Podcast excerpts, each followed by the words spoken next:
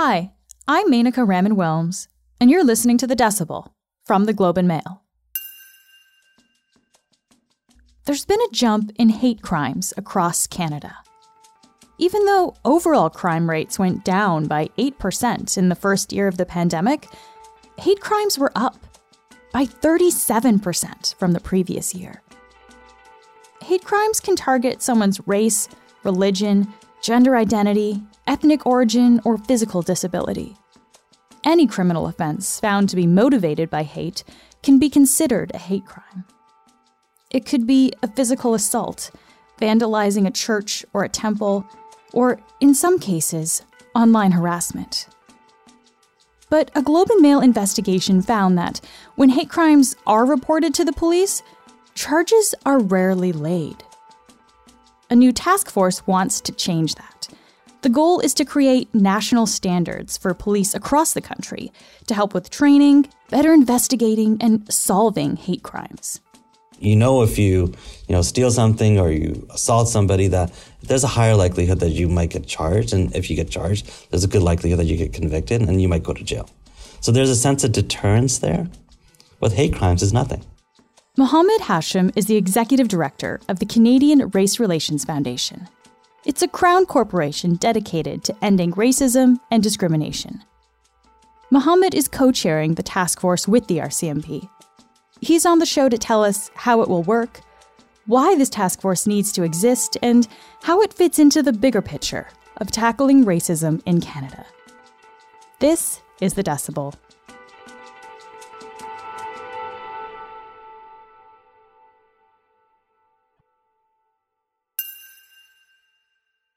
Mohammed, thanks for joining us. Thank you for having me.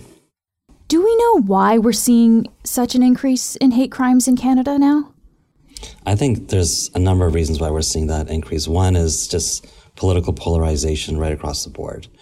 You know, there used to be levels of civility and political discourse that went way out the window when Donald Trump came. And I think that played a major factor in terms of is opening up the space for people to think that they can say much more than they can. And the second thing is social media. The accessibility of hate has gone up so much greater. Hateful content isn't a guy standing at the corner of Yonge and Dundas handing out leaflets anymore. It's like, hateful content can be found online within 3 clicks of what you're looking for.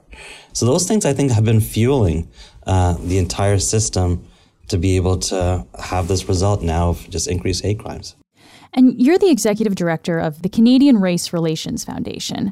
I'm sure you hear a lot of different stories from people across the country. I just wonder if there's a story that really stands out to you that kind of illustrates what can happen in this sphere. It's hard for me to pick a story because I get a daily digest of all hateful news clippings every single day. So it's pretty tough reading. Wow. Yeah, it's my first thing in the morning. I just read all the racist incidents that have been reported in the news every day. But, just one thing personally, Ramadan is coming up in about a week or so.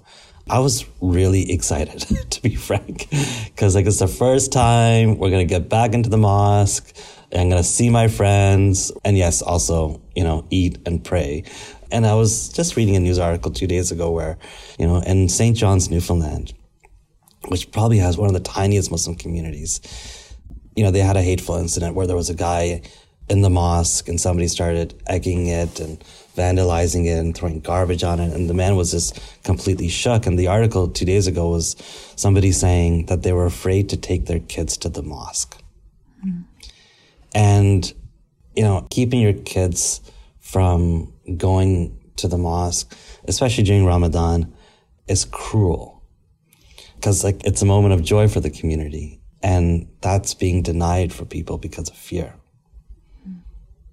And what does that say about our country when we're taking people's joy away and we're taking the opportunity for kids to connect with kids? How often do these incidents occur in Canada?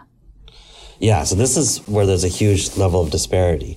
So Statistics Canada reports from their, I think it was their general social survey on victimization, about 223,000 incidences, out of which about 130,000 are reported as violent. But then how many actually get reported to the police? around 2,000 to 3,000, give or take what year it is. So that's a dramatic difference from that number to 2,000. So that's the thing. So when people go to the police, are they saying it's hate motivated? If they're saying it's hate motivated, is the officer writing down that it's hate motivated, or are they not? And if they're writing it down in the report, is it then getting flagged to the hate crimes unit to investigate or not?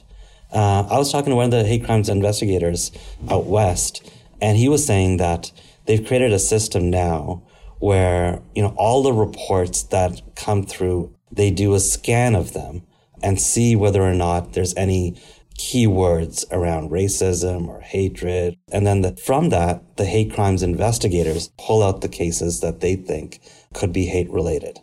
60% of their caseload comes from that pullout versus the officer who took the report sending an email to the hate crimes unit to say, hey, this happened, you should know about it. Hmm. So there's a disconnect between what's happening on the front line and within hate crimes investigative units. Mohammed, you're co-chairing a new task force with the RCMP now to look at how hate crimes in Canada are investigated.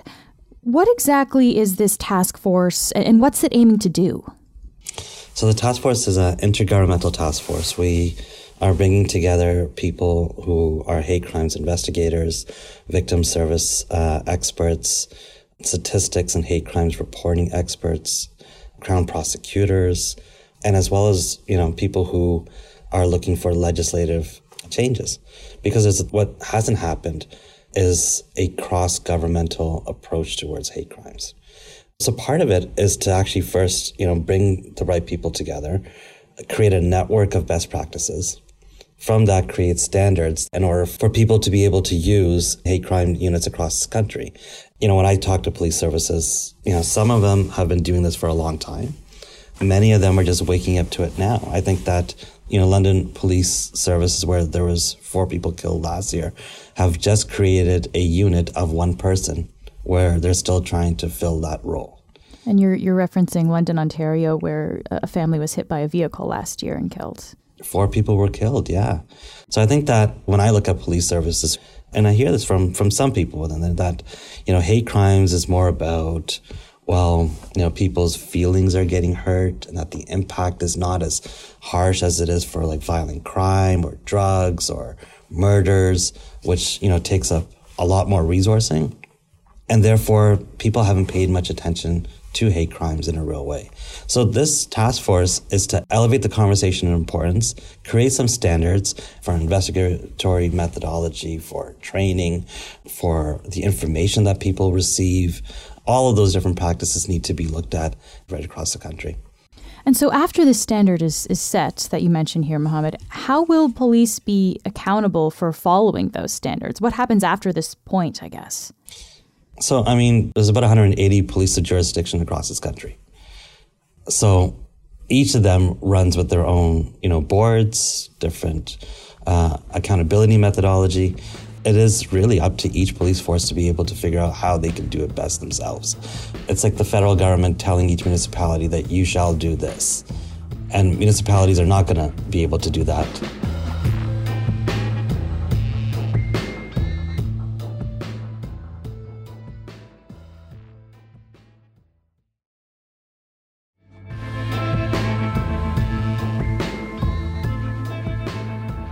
The Globe did an investigation that found a majority of hate crimes across the country.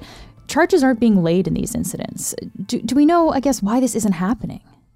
First of all, I think I want to give kudos to Mike Hagar for doing that excellent reporting around hate crimes. I think it's going to spark a national conversation that's much needed and overdue. Hate crime charges have been abysmally low, and convictions are even lower.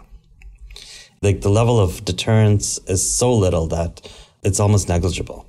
You know, if you steal something or you assault somebody, that there's a higher likelihood that you might get charged. And if you get charged, there's a good likelihood that you get convicted and you might go to jail. So there's a sense of deterrence there.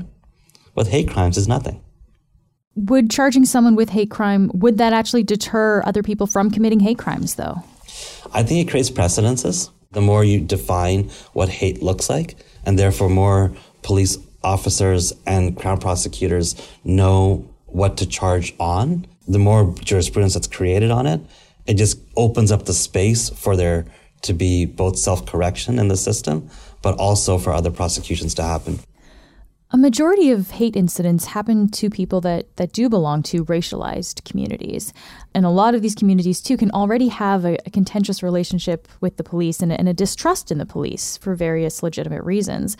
So I guess the question here is, are police really best suited to tackle hate crimes? They have to. It's not about them being the best or not. They definitely are a piece of this puzzle. But I totally agree with you. I mean, we've heard this from Indigenous communities, from Black communities, again and again. And no, not everybody is going to go to the police. Mohammed, you actually have a personal experience in reporting an incident to the police. Are you comfortable telling me about that? Sure. I mean, I've spoken about this a number of times. There was a man who had made a video where he said, and he put up my face on it and said, wouldn't you like to take a hammer and smash his face? Hmm. And this is a person who has been charged with hate crimes, with hate speech. He's been in the news around this. And so I took that and I went to the police to say, this is a problem. What are you going to do about it? And they said, well, you know, we don't think this matches any thresholds that we can do anything about it. We're happy to go over to him and say, don't do this. This is a problem. But to be frank, if we do that, he'll just make more videos about you because he knows he's going to get away with it anyways. And that made me think, it's like, wow. So there's really impunity for saying that to me in the eyes of the law. And, you know, this is a number of years ago. But that really illustrates the issue you've been talking about, though. This is why we're seeing these numbers of things not actually moving through the system then. Totally. It's part of the motivation why we're doing this work. And that being said, what do you say to people who do think the role of police should be minimized? If we're talking about this conversation around defunding the police, are there any other options? I mean, I think like the defunding the police campaign is an incredibly important one. And it's an honest reaction to disappointment long held and deserved because of police brutality and action. Undoubtedly, like that exists. But I also think that we need to change the way police services are interacting. The justice system, it's not that we can tear it all down and start from the beginning all over again. We need to figure out a way to fix it. I think that everybody has a role to address hate. I want to ask you about your role with the Canadian Race Relations Foundation, because when you did come to the helm, you talked about moving away from talking about racism to actually fixing it. How do you do that? There's no silver bullet, obviously. But for us, it's about looking at systems. We're doing some work with municipalities because, to be frank, every municipality has now passed solidarity statements on George Floyd and now figuring out that their residents are now holding them to account to that and are now thinking about how do we do anti-racism work in a more intentional way? Do we create a unit? Do we not? So there's been some good practices, some bad practices, and some horrible practices, and some amazing practices. So what we're doing is working with the Federation of Canadian Municipalities to bring those voices together to figure out what works and what doesn't work, create some standards and some opportunities to network in that environment. We're going to be working on employment equity because I think that when you look at the Blackness in Canada survey, 96% of Black Canadians said that they have had racist incidences in their workplace. That's wrong. We got to fix that.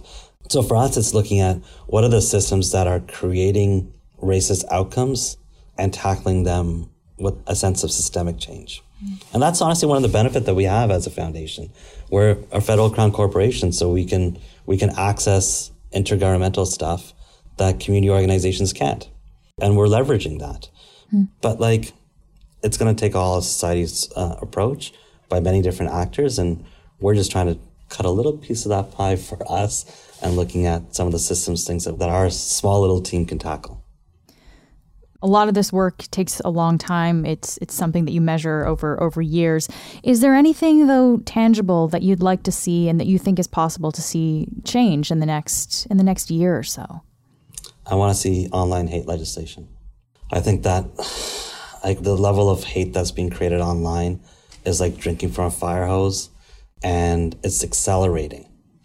I don't think that online hate legislation is going to come into play and then all of a sudden the tap is closed. But we need to start decelerating that environment. And I think that if we don't do any interventions against online hate, a fire hose right now will be a tsunami later. I think that because we're living more and more online, and if we're going to create laws that are going to govern Nathan Phillips Square in Toronto, then we got to create laws that govern the meeting spaces online too. The Liberal government has said that they are making legislation that covers that a priority. So we'll see. We'll see if that comes down in the next few months. Mohammed, thank you so much for taking the time to speak with us today. Thank you for having me. That's it for today. I'm Manika Raman-Wilms. Rose Danan is our intern. Allie Graham helped edit this episode. Our producers are Madeline White and Cheryl Sutherland. David Crosby edits the show. Kasia Mihailovich is our senior producer, and Angela Pacenza is our executive editor. Thanks so much for listening, and I'll talk to you next week.